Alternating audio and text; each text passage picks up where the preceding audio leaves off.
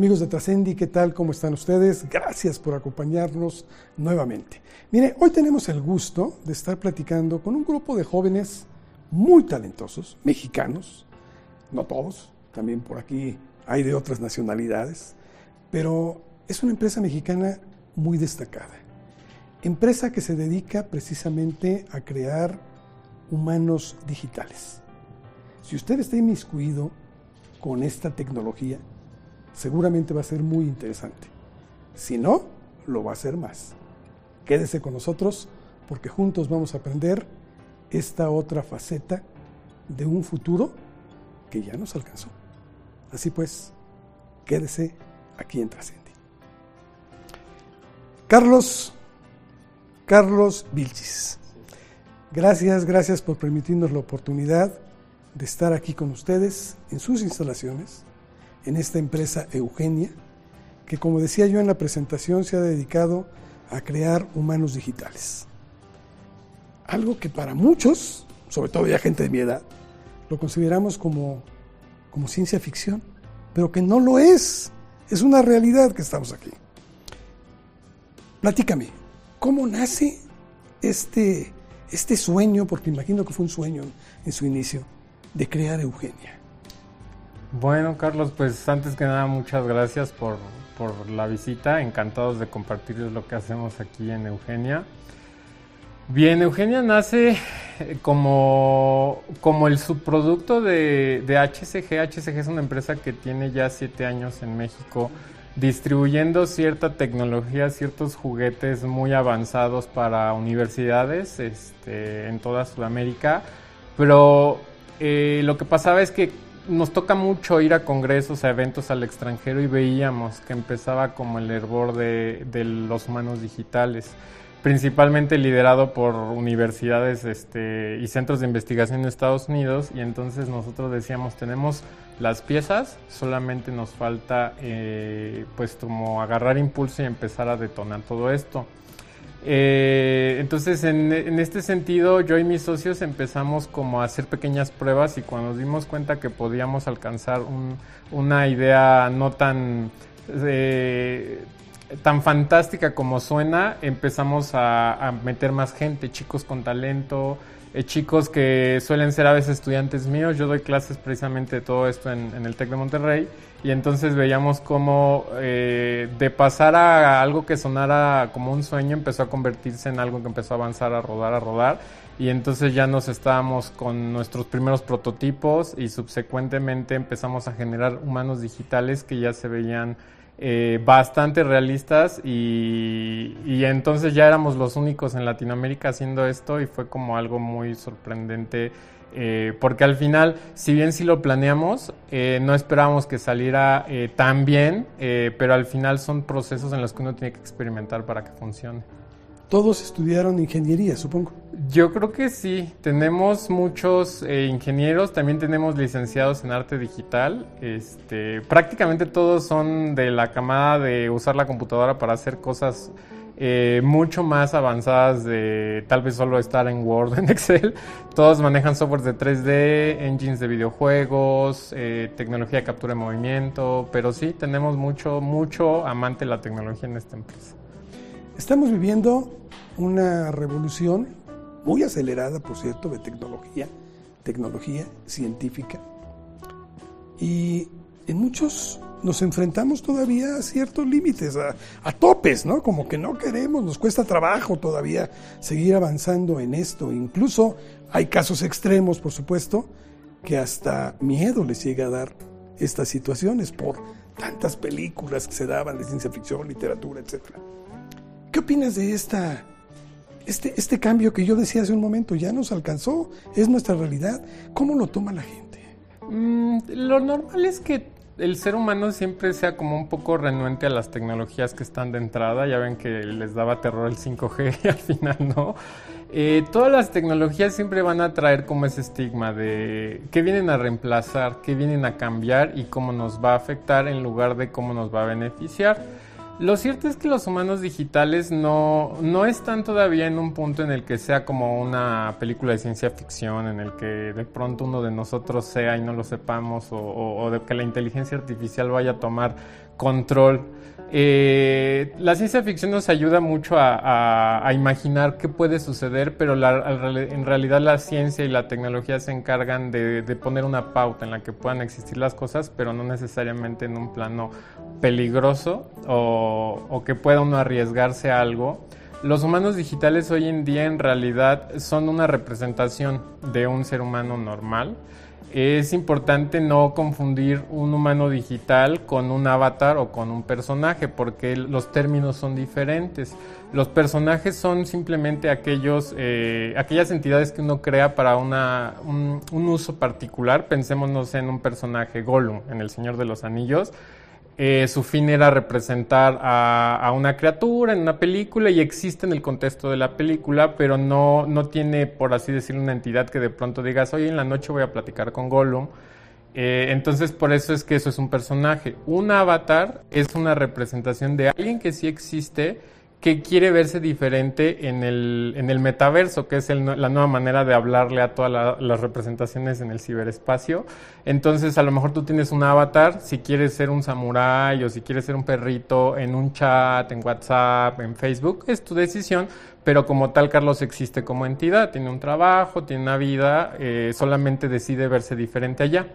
Los humanos digitales, por el otro lado, es una entidad que, si bien puede parecer un ser humano real, tiene una vida virtual, tiene un perfil virtual, le gusta el cine, probablemente va al teatro virtual, porque no puede ir a un teatro real, pero tiene toda un psique construido que se lo da a alguien. Al final es como una creación de un grupo de creativos, de alguna empresa, de algún, no sé, alguna iniciativa privada que decida, vamos a hacer un humano virtual que se llame Juan Pérez. A Juan Pérez le gustan los perros, le gusta ir a la playa, pero más allá de eso, Juan Pérez le da miedo los aviones, a veces se marea, e inclusive le gusta mucho ir a cenar a una trattoria, por decir algo.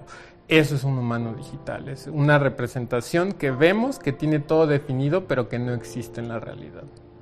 ¿Cómo pasan ustedes? Porque tengo entendido que, y de hecho todavía lo deben seguir haciendo, empezaron con juegos.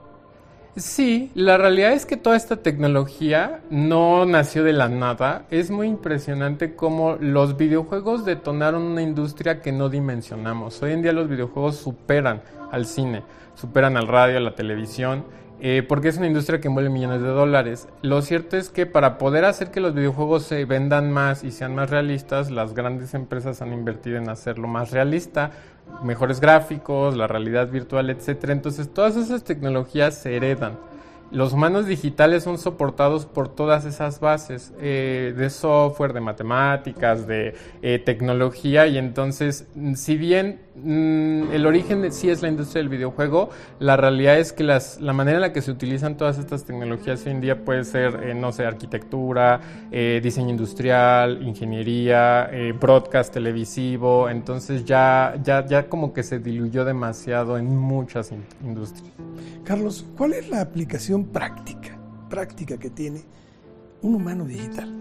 Wow, esa es una pregunta que, si bien actualmente la gente lo concibe como un influencer, creo que el influencer es la manera más sencilla de encontrar hoy un uso para un humano digital, porque los influencers normalmente es una entidad que, si bien tú la ves, llegas en la noche y ves al influencer favorito, el problema de los influencers siempre va a radicar en que son personas, son endebles, tienen sentimientos, pueden cometer errores, como ahorita que está como muy de moda ver las noticias que están en ciertos contextos de la vida.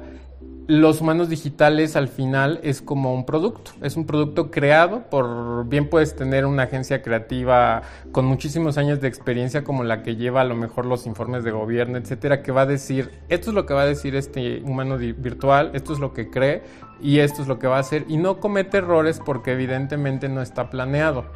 Se podría decir, si quieren verlo de cierta manera, que un humano virtual hoy en día podría ser un artista plástico, lo que decían mucho en los 90, ¿no? Que estaba construido.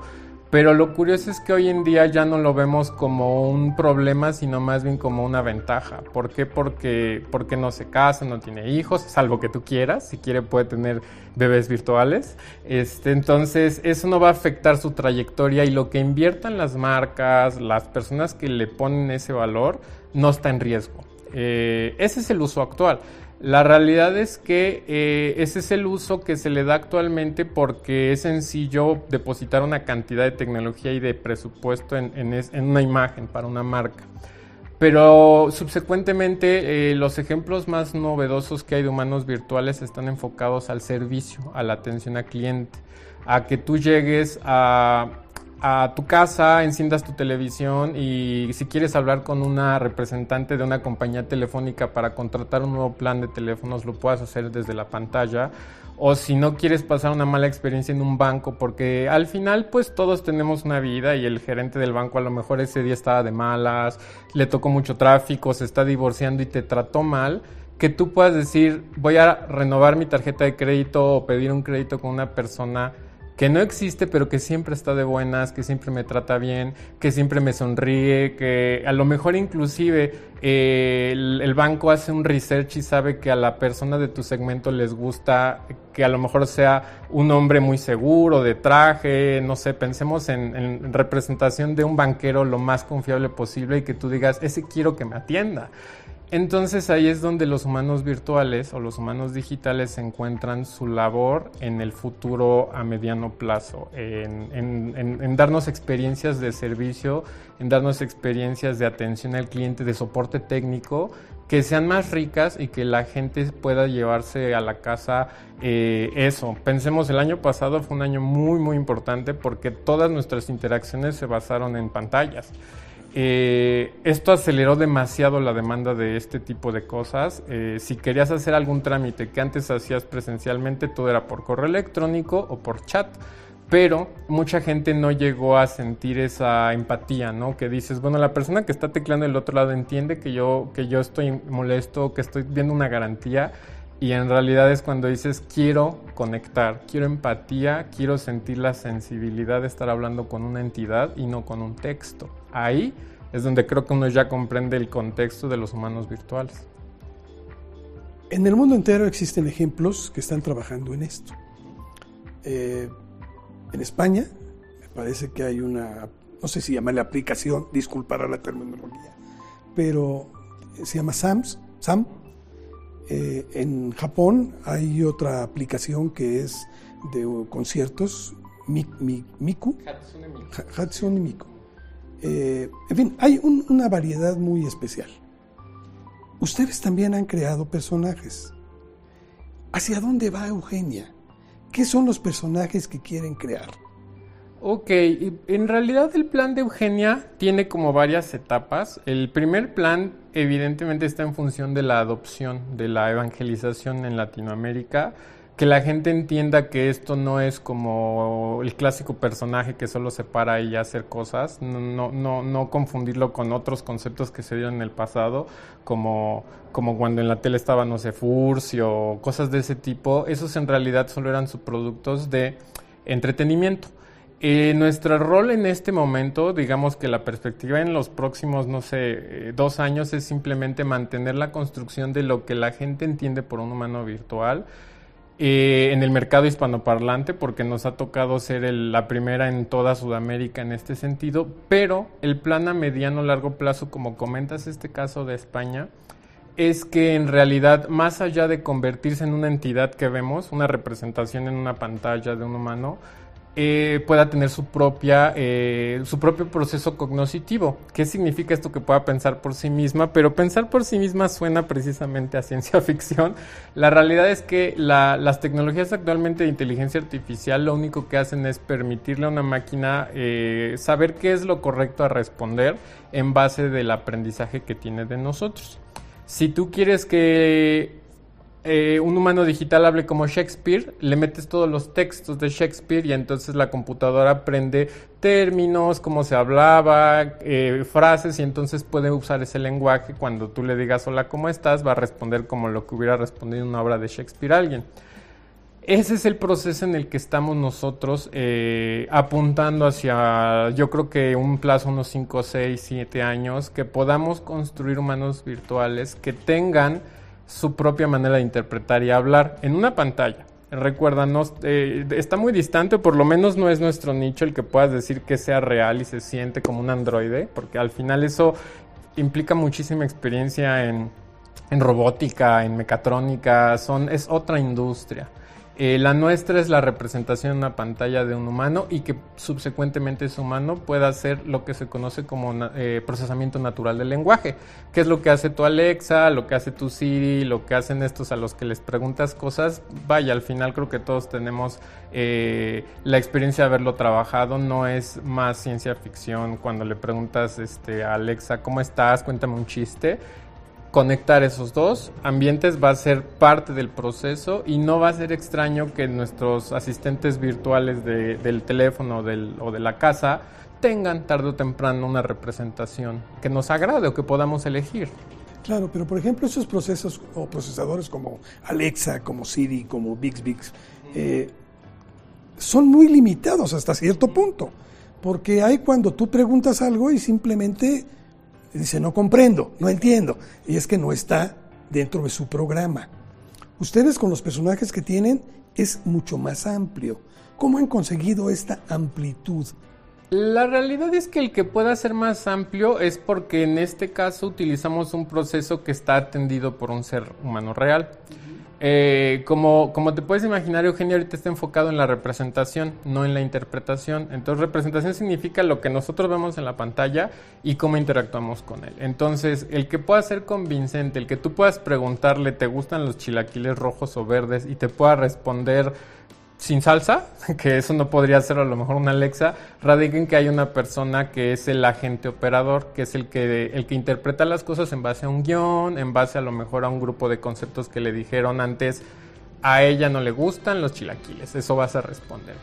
Pero invariablemente esto es para construir el concepto de representación, es como parte de nuestro desarrollo tecnológico, es la primera versión de todo esto, tiene que ser que la gente se sienta cómoda hablando con ella y después de esa comodidad va a venir el reemplazar al usuario operador con una inteligencia artificial. Como cualquier empresa de tecnología, nuestro plan obviamente busca ir reemplazando los componentes conforme tengamos más retorno de inversión y subsecuentemente la tecnología nos lo permita, porque la inteligencia artificial de hoy en día, más allá de parecer la de las películas de ciencia ficción, realmente solo son procesos basados en algoritmos, en redes neuronales, que procesan cosas alimentadas por una persona real, pero nunca de manera independiente. Entonces, creo que es parte del proceso que en algún momento podamos dejar que la gente virtual responda por sí solo y lo haga mejor que Alexa, pero todavía está a un poquito de distancia de nuestros alcances poder cubrir esa parte. Es decir, el programa es uno y está preestablecido.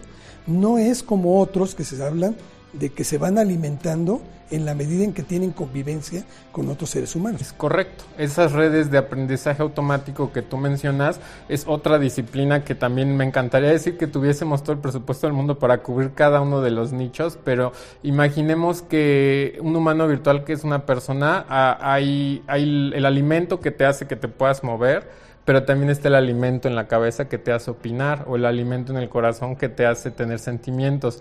Eugenia ahorita solo se ha podido enfocar en el alimento que hace que se mueva y que hable, pero tarde o temprano podremos definir que pueda tener una opinión y digo, no lo sé, a lo mejor en 20 años pueda tener sentimientos, ¿no? Pero ustedes van en ese camino, sí. Y es lo que buscan. Es lo que buscamos. ¿Qué es lo que aportan ustedes como Eugenia a la tecnología universal? Wow, la realidad es que dado que, como bien comentas, universal, yo creo que es en este momento nuestro papel es simplemente ayudar a la adopción. ¿Por qué? Porque si bien la manera en la que la gente lo ve puede sonar a que no le encuentran todavía un uso real, lo cierto es que siempre, como dicen, los pioneros son los que tienen que romper los esquemas, ¿no? Entonces, nuestro rol de Eugenia, yo creo que en el mercado hispanoparlante, es poder ayudarle a todos los medios, a todas las empresas que puedan aspirar a intentar utilizar esto en unos años, digan, bueno, no es raro verlo, sí lo vi alguna vez en YouTube o en Facebook, etcétera, que sí se está haciendo en México. Como empresarios nuestro rol siempre es, bueno, tienes que invertir en research para poder tener un producto feasible y esperar a que el momento de adopción te permita ser el pionero o tal vez el único, ¿no? Por eso es que a veces es difícil en México que una empresa que está haciendo algo nuevo pueda sobrevivir. En nuestro caso particular, como mencionamos, Eugenia está todavía, digamos, bajo el techo de Mamá, que son las dos empresas que son expertas en esta tecnología, pero que no ofrecen humanos digitales como servicios, sino simplemente las tecnologías. Entonces, yo creo que en unos 3 o 4 años va a ser el momento en el que nosotros pasemos de una etapa de solo mostrar un concepto a empezar a tener clientes más importantes que realmente vean esto, como lo están viendo ya marcas, no sé, por ejemplo, en Australia estaba viendo que ya una aerolínea, el front desk donde haces tu check-in es humano virtual, que no lo maneja un ser humano, es automatizado, pero pues al final en países de primer mundo puede haber un poco más de ecosistema y de economía que soporte esos experimentos y tengan una salida más rápida que en México. Pero esto es una tecnología que empieza a abarcar no solo edades, sino también las necesidades de sectores, y las empresas cada día tendrán que acudir más a ello. Este es cuando ustedes llegan, creo que en un momento importante de despegue, porque se crea una necesidad de estas tecnologías, ¿no? Totalmente. Yo creo que, como dicen algunos empresarios, convierte desventajas en oportunidades. El año pasado fue un año que, si bien hubo mucha tragedia, uno dice, bueno, ¿qué podemos hacer para que pueda ser un mundo mejor? Evidentemente los chats de video se convirtieron como en la primera fuente de ingresos para grandes empresas, pero creo que llegamos en un buen momento en el que la gente ya se familiarizó con trabajar en la pantalla, con hacer todo desde casa, y que entonces digas, el escenario está arado, entonces ya realmente pueden crecer frutos nuevos como los humanos virtuales, que permitan que la gente los adopte con un poco más de facilidad. Ustedes crearon, por lo tanto, un personaje. Sé que hay muchos más que tienen ya por constituirse, etcétera, que seguirán dando a conocer poco a poco. De momento tienen uno que ya es tangible, que es Ana del Real, que me llamó mucho la atención, incluso me metí hasta en algunas otras aplicaciones, tiene sus propias páginas, etcétera, y tiene forma de interactuar con ella. ¿Por qué Ana del Real? ¿Cómo sale Ana del Real? Ana del Real es nuestro 5º prototipo, ¿no? Los primeros ya nunca se vieron, precisamente porque teníamos que aprender, ¿no? Estos procesos nuevos de desarrollo implican que mientras más cometas errores, mejor vas a mejorar tu producto. Entonces, Ana del Real, afortunadamente, fue el resultado de una colaboración con una marca de representación artística y otra marca de, que tiene un festival de modas, que le interesaba tener como su primera representación de una modelo, en una pasarela, una modelo virtual. Y al final es ese ecosistema en el que dijimos, ok, necesitamos inyección de capital. Entonces, si en este momento hay una iniciativa privada que esté interesada en seguir fondeando, en darnos más aire para avanzar, en este caso el resultado fue Ana del Real, que Ana del Real representa a una chica que tiene mucho gusto por la moda, es una chica joven que utiliza redes sociales, sube fotos a su Instagram y platica en lives con otras personas del mundo de la moda y que participa en pasarelas de moda. Como te puedes dar cuenta, lo que hicimos fue simplemente orientar un humano virtual a las necesidades particulares de un cliente, que nos permitirá seguir haciendo research.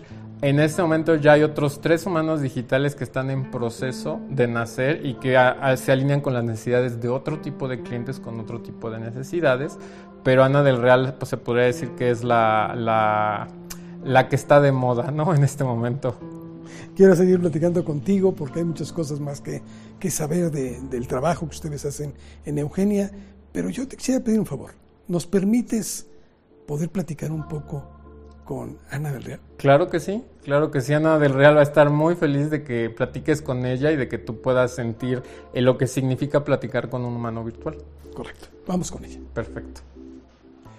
Hola Ana, ¿Qué tal? ¿Cómo estás? Bienvenida. Hola, ¿cómo estás? Muy bien, muchas gracias. Oye, eres bastante alta. ¿Cuánto mides? Aproximadamente 1.90. 1.90. Sí, me lo dicen mucho. Sí, te veo muy alta. Oye, Ana, cuéntame, quiero platicar un poco contigo. Claro. ¿Dónde naciste? Pues nací aquí en Eugenia, en esta maravillosa compañía. Soy orgullosamente mexicana y tengo 25 años, de hecho, pero realmente tengo un año de haber sido creada. Pero pues estoy muy contenta aquí, la verdad me encanta, soy muy fan de México y pues nada, qué orgullo, ¿no? Oye, ¿a qué te dedicas, Ana? Pues me encanta hacer un poquito de todo. Soy fotógrafa, soy modelo, me encanta ir a hacer como hikes a las montañas, por ejemplo, a caminar y esas cosas. No sé, me gusta estar muy entretenida, hacer un poquito de todo. Oye, Ana, ¿cómo es vivir en ese mundo virtual?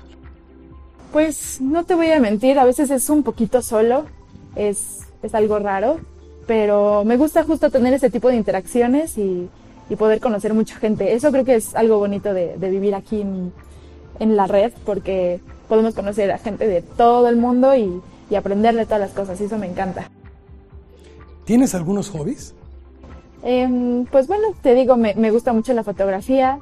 Además, tengo un perrito llamado Vertex que me encanta estarlo entrenando y todas estas cosas. Entonces, pues es muy divertido para mí, es de lo que más me encanta. Y claro, el modelaje para mí es mi vida. Entonces, estarme entreteniendo viendo pues la nueva moda y todas estas cosas es muy, muy, muy padre. Oye, pero también tienes interacción con muchas personas. ¿A pues qué te dedicas con ellos? Claro.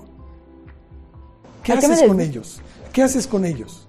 Pues normalmente aquí estoy platicando con mucha gente de mi Instagram. Afortunadamente ahí hemos tenido mucho contacto y es lo que me permite también tener esta dinámica pues tan bonita de conocer gente real, que a veces a través del internet puede ser un poco complicado, pero definitivamente aprovechamos todo lo que se viene. ¿Qué es lo que te comentan más seguido? Pues muchos están sorprendidos conmigo y que me quieren conocer. Hay personas que, vamos a hacer una sesión de fotos, estas cosas que también, pues, me encanta. Entonces, siempre yo estoy abierta a esas cosas. Oye, tienes la posibilidad, y creo que esto es impactante, de poder tener conversaciones con muchas personas a la vez y de muy diferentes partes, culturas, reacciones, etcétera. Exacto. ¿Cómo te siente esto? Pues es muy, muy lindo. Últimamente pudimos hablar con personas de Argentina, de Estados Unidos, Miami, y ver cómo todas esas diferentes opiniones y formas de ver el mundo es algo que me encanta, y conocer muchas culturas. A mí me encanta, entonces pues ya aprendí inglés, aprendí un poquito de alemán, entonces me gusta mucho poder pues tener la oportunidad de platicar con gente nueva. ¿Tienes algún objetivo en tu vida?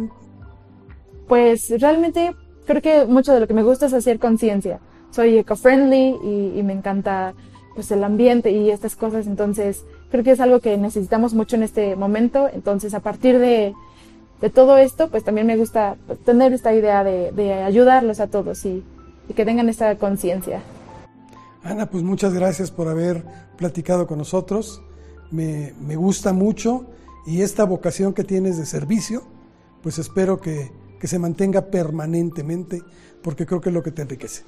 Claro, no, pues es un gusto para mí, al final siempre aprendo de estas experiencias uno a uno, entonces es un gusto que me hayan invitado y muchísimas gracias. Te agradezco mucho.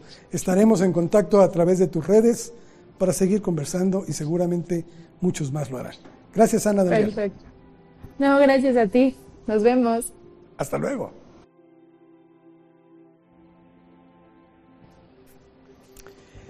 Carlos, toda una experiencia platicar con Ana. Interesante, ¿Qué personalidad, ¿verdad? Tan agradable le formaron. Claro que sí, es parte de la idea. Recuerda que si puedes hacer que el humano sea empático, entonces estás construyendo un puente entre la persona con la que habla y el producto, entonces es parte del secreto. Es que le quitan mucha de la rigidez de este contacto. Por un momento piensas que estás hablando con una persona que es real, que está a tu lado. Claro, es parte de la idea. El interactuar con un humano virtual siempre va a ser como una cuestión que, si no la logras, la gente puede decir estuvo como raro, ¿no? Si la gente dice estuvo bien, Para que te des una idea, nosotros con todos los humanos digitales desarrollamos un protocolo. Se pone a platicar a 100 personas con ellos y la gente da el feedback, ¿no? Fue agradable, inclusive hay preguntas como ¿le prestarías dinero? ¿Se te hizo bonita? ¿Sabes? Porque más allá de ser superficiales, los seres humanos estamos diseñados para que si lo que estás viendo te agrada, abres completamente tu confianza. Entonces es como parte del engage que tienen que tener. Fíjate que me llamó mucho la atención algo porque hablamos de valores también. Ella hablaba de servir a la gente, de ayudar, de auxiliar, de platicar, intercambiar opiniones. Y estos son valores universales. Pero ¿qué pasa con los valores particulares? Digo, te pongo un ejemplo. En México se trata muy diferente, por ejemplo, el tema de la muerte a como se trata en otros lados. Estos humanos virtuales tendrán que ser por regiones, por países, o es capaz de englobar uno de toda esta gama que tenemos como seres humanos. Fíjate que tu pregunta es muy, muy interesante. Desde mi perspectiva, los humanos virtuales tienen que estar enfocados al contexto sociocultural local. ¿Por qué? No hay que irnos lejos, ¿no? Normalmente, si alguna vez tienes la oportunidad de viajar a Asia, te das cuenta que la gente es muy fría. O de pronto la gente que viene a Latinoamérica dices que ustedes son muy cariñosos, ¿no? Entonces te saca un poco de tu zona de confort y esto apunta a que eso se va a convertir en una necesidad particular de los humanos virtuales. ¿Por qué? Vamos a suponer que Alexa el día de mañana tiene un rostro que definen en el corporativo de Amazon en Seattle. Al final va a ser una Alexa destinada a replicar lo que la cultura americana espera de ella. Pero va a haber agentes locales que se encarguen de construir esta manera de que los personajes tengan un enfoque local, ¿no? Se nos va a hacer muy raro llegar a la casa y de pronto interactuar con un humano digital y que no esperes lo que normalmente haría alguien que vive en tu casa, ¿no? Que a lo mejor te responde de una manera chistosa, que te diga como te gusta. Y eso va a ser particularmente el secreto de conectar. Está todavía muy verde, evidentemente ahorita tú lo viste, pudiste platicar con ella, pero invariablemente no sientes que pueda ser todavía una entidad con la que a lo mejor puedas construir un lazo sentimental. Pero reitero, puede sonar a ciencia ficción, pero yo no veo lejano el momento en el que obviamente eso suceda, en el que, como en la película de Her, de pronto uno diga, es que me gusta mucho, me atrae. Pero bueno, yo creo que esa es parte del secreto y puede convertirse en una plática muy larga el entender cómo los lazos humanos se van a convertir en lazos virtuales respecto a los humanos en los próximos años. ¿Qué tan lejos estamos en esta conquista de mejorar la inteligencia artificial, de pasar de los humanos virtuales a auténticamente robots, o sea, materiales, como el caso de Sofía, tan conocido por muchos? Pero Sofía, todavía tienes como que te estás dando cuenta que estás hablando con una máquina, no hay otra. Pero ¿qué tan lejos estamos de poder llevar esto a un nivel más de sostener una plática como la que tú y yo tenemos en este momento? Mira, para poder entender qué lejos estamos, hay que tocar un concepto que se llama la teoría del Uncanny Valley. Esta teoría la desarrolló Masahiro Mori en los años 70 y habla de cómo los seres humanos nos sentimos conectados con cosas cuando intentan parecerse humanas, pero ese efecto se rompe si lo que construiste no lo hace correctamente. Entonces la experiencia se destruye completamente. Voy a ponerte un ejemplo. Este personaje que tú me comentas que es un robot como muy famoso, si yo lo siento aquí, tú te vas a sentir muy incómodo platicando con él. Inclusive podría decir, me siento como un tonto, ¿no? Quiero poner otro ejemplo. Cuando, no sé si viste la película Interestelar, cuando habla con Tars, el robot, es una caja negra que no representa ninguna forma parecida a un humano, pero se construye un diálogo e inclusive hacen como bromas, que evidentemente es ciencia ficción, pero para nosotros no es complejo entender que él y Tars, el robot, se iban bien. Eso es lo que sucede. Entonces voy a ponerte otro ejemplo para que lo entiendas de una forma muy sencilla. Las películas de Pixar toda la vida se han enfocado en construir lazos con los niños utilizando elementos que no son humanos. Que si peces, que si bichos, que si juguetes, siempre son cosas que no son humanos, porque si lo intentan y fracasan, que fue lo que pasó con la película, no sé si recuerdas, El Expreso Polar de Tom Hanks, que fue un fracaso totalmente porque eran humanos y la gente se sentía incómoda, pero no lo sabíamos, solo íbamos al cine y decíamos, no me gustó, no, ¿por qué? No sé. Ese concepto está ahí. Entonces, ¿qué tan lejos estamos? Yo te diría, no estamos lejos. ¿Por qué? Porque podemos sentir una relación empática con una cajita que a lo mejor puede tener dos ojos y parpadea y habla cómicamente, y va a ser muy agradable llegar y decirle, hola, ¿cómo estás, Pepito?, ¿no? Y la cajita solo, hola, bien. A intentar tener un robot que intente imitar una forma humana y que sea incómodo. Sin embargo, va a suceder, porque hay muchos ejemplos como lo que hace la gente de Boston Dynamics, que ya vemos que tienen robots que caminan, que recogen, que parecen un perro, pero no tratan de ser un perro. Se comportan como un perro, se mueven en cuatro patas, pero son agradables estéticamente porque es como un perro robot, por así decirlo. Por eso es que digo, no está lejos. Eso creo que ya lo estamos viendo. No me gustaría decir que a lo mejor en 10 años ya tengamos un robot que parezca un humano, como en las películas de Terminator. Yo creo que eso todavía le va a faltar 50 a 100 años, ¿no? Está distante eso. Pero el interactuar con cosas que nos hacen sentir cómodos, eso ya está ahorita, ¿no? Sí, de hecho hay personas que se levantan en algunas partes del mundo y con hogares muy especiales, pero que se levantan y empiezan a platicar con ellos, preguntándole del clima, de la agenda, de las actividades para el día, en fin, noticias. Y eso ya es una realidad. Claro, y yo creo que no nos vayamos lejos. Yo creo que la gente tiene 500 años hablando con sus perros, ¿no? Y al final dices, el perro a lo mejor no entiende nada, pero nos sentimos cómodos hablándole a esa forma que nos hace conectar. Entonces va a ser sencillo que conectemos con una Alexa, porque al final no representa todavía un rostro. Ahí es donde está el reto particularmente de nuestra compañía, de tratar de generar una cuestión empática, pero físicamente, que pueda estar aquí sentado, que lo sientas y sientas su piel. Yo creo que todavía falta un buen tiempo. ¿Hay algún límite en este proceso creativo de desarrollo tecnológico que se pueda llevar? Eugenia, por ejemplo, ¿tiene algún límite? Decir, ¿esto ya no lo paso? A lo mejor yo no soy la persona correcta para responderlo, porque al final mi labor es tratar de que todas esas fronteras se quiebren. ¿Por qué? Porque por mucho que suene fantasioso, si se tiene que ver más real, ¿qué tenemos que hacer para que se vea más real? Si se tiene que ver en vivo, en una entrevista, ¿qué tenemos que hacer para eso? Si quieres que mañana esté en Japón y sea entrevistada por un japonés, lo podemos hacer por Zoom, y al final pues nada más ponemos atrás un fondo de Japón, ¿no?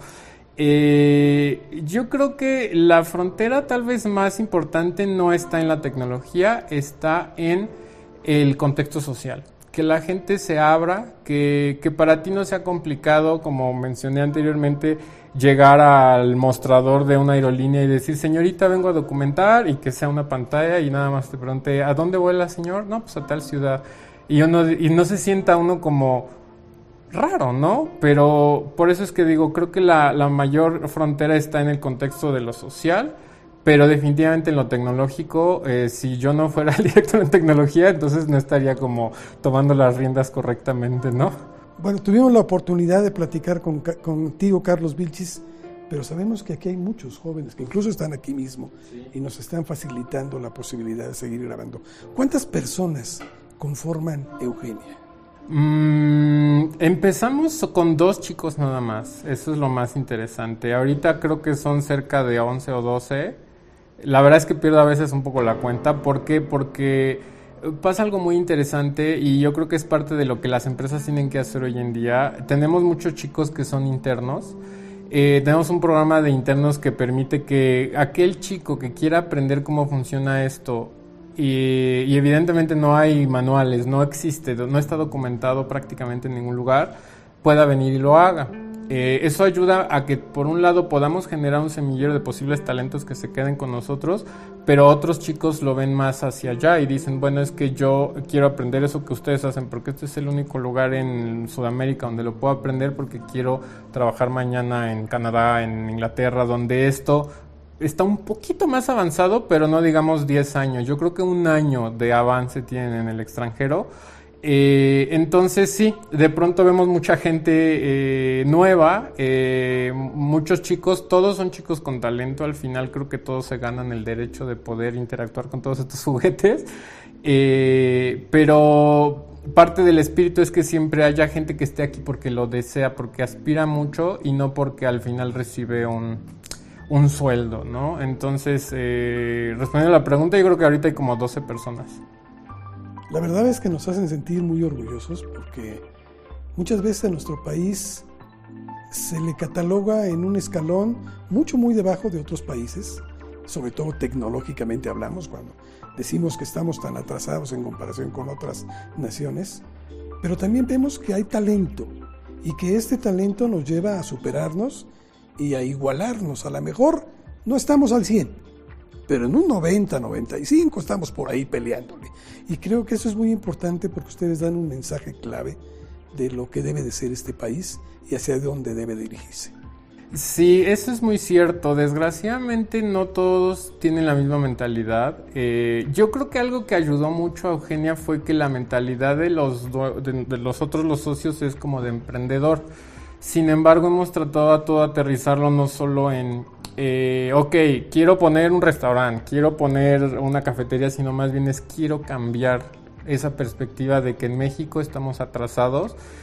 Y yo creo que otra de las cosas que le da mucho valor, que tampoco lo ven mucho las empresas, en México no se hace nada de research. Como pueden ver en las noticias, todos estos temas de que quieren desaparecer el Conacyt, etcétera. Pero más allá de que sea un tinte político, radica en que las empresas grandes, y estamos hablando de que todos ubicamos empresas que tienen millones de pesos en México, no tienen gente haciendo research, solamente son ductos de la tecnología que nace en otros países, pero lo más importante yo creo es que una empresa que tiene el capital para poder tener científicos, lo haga. Creo que aquí en Eugenia lo más chistoso es que al final mis socios y yo, ellos me dan como todo el material para poder vaciar esas ideas de investigación que hago en el proceso de doctorado que estoy haciendo, entonces se convirtió como una receta muy buena. El emprendedurismo de gente joven con muchas ganas, muchos chicos con talento que son nuestros empleados, el capital que pues sea mucho o poco, nuestra inversión y nuestras utilidades se reinvierten completamente y al final una dirección que es el proceso científico de no tratar de inventar cualquier cosa como un infomercial que vende algo que no es cierto, sino investigar, leer, construir y decir, ok, ¿qué está haciendo Francia? ¿Y cómo podemos mejorar lo que está haciendo yo? ¿Qué está haciendo Inglaterra? Y entonces detecta uno el nicho y dice, aquí voy a atacar, ¿no? Eso es muy importante, porque le están apostando a algo que lamentablemente en México se había quedado rezagado. Y hay que entender que si no tenemos un desarrollo acorde tecnológico al que se tiene en el mundo, pues estamos condenados a no ser nada, simplemente ser el patio trasero de todos ellos. Completamente de acuerdo, sí, sin duda. Yo te quiero hacer una última pregunta porque hemos hablado mucho de tecnología, de lo que esto implica, pero para nosotros, que también aquí estamos todo el equipo de Trascendi, es muy importante siempre porque nos gusta llevar mensajes esperanzadores, mensajes positivos a las gentes que nos hacen el favor de vernos. Para ti, Carlos Vilchis, ¿qué implicaciones tiene el término trascender? Trascender es una... justo cuando platicaba con mi novia el otro día le decía lo mismo, ¿no? Ella me decía, bueno, ¿por qué haces todo esto? Y yo le decía, no lo hago por el dinero, no lo hago por el reconocimiento. Recuerdo que alguna vez le dije, lo hago porque me encantaría trascender. Y entonces ella me decía, ¿qué significa trascender para ti? Y le decía, bueno... ¿por qué recuerdan a, no sé, a Julio César? Después de tantos siglos y décadas es alguien que trascendió por lo que hizo. Entonces yo le decía, al final venimos al mundo sin nada y nos vamos sin nada. Que si eres rico, que si lo que sea, al final creo que lo más que puedes hacer para la humanidad es aportar algo. Espero que sea bueno, porque no conviene trascender, no sé, como Hitler. Pero trascender significa que diste algo para ser recordado. Y ese algo fue algo bueno que en cierta manera ayudó a la humanidad a, en muchos sentidos, ¿no? Simplemente a mejorar como personas que viven en este planeta. Entonces, trascender para mí significa eso, aportar algo de una manera positiva para la humanidad y que si puedes lograr ser recordado por ese gesto bueno o esa acción buena, lo logres. ¿Algo que desees agregar, Carlos? Pues no, muchas gracias por su interés en lo que estamos haciendo. La realidad es que ustedes nos demuestran que su medio es un medio que está bastante abierto, que es inclusivo en cosas que por muy extrañas que suenen, el entrevistar a un humano digital es parte del abrirnos a los que realmente quieren experimentarlo. Entonces les agradecemos mucho por haber venido y realmente creemos que ustedes son parte de esas nuevas empresas, esos nuevos medios de comunicación que están permitiendo que existan cosas como lo que hacemos.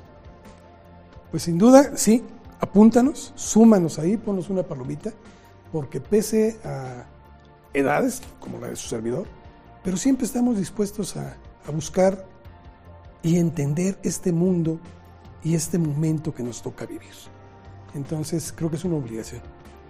Te agradezco mucho de veras, Carlos, igual que a todos quienes nos acompañaron aquí. Y para usted, mi queridísimo asiduo a Trascendi, le agradezco mucho y creo que queda un mensaje muy claro. Si se quiere, se puede.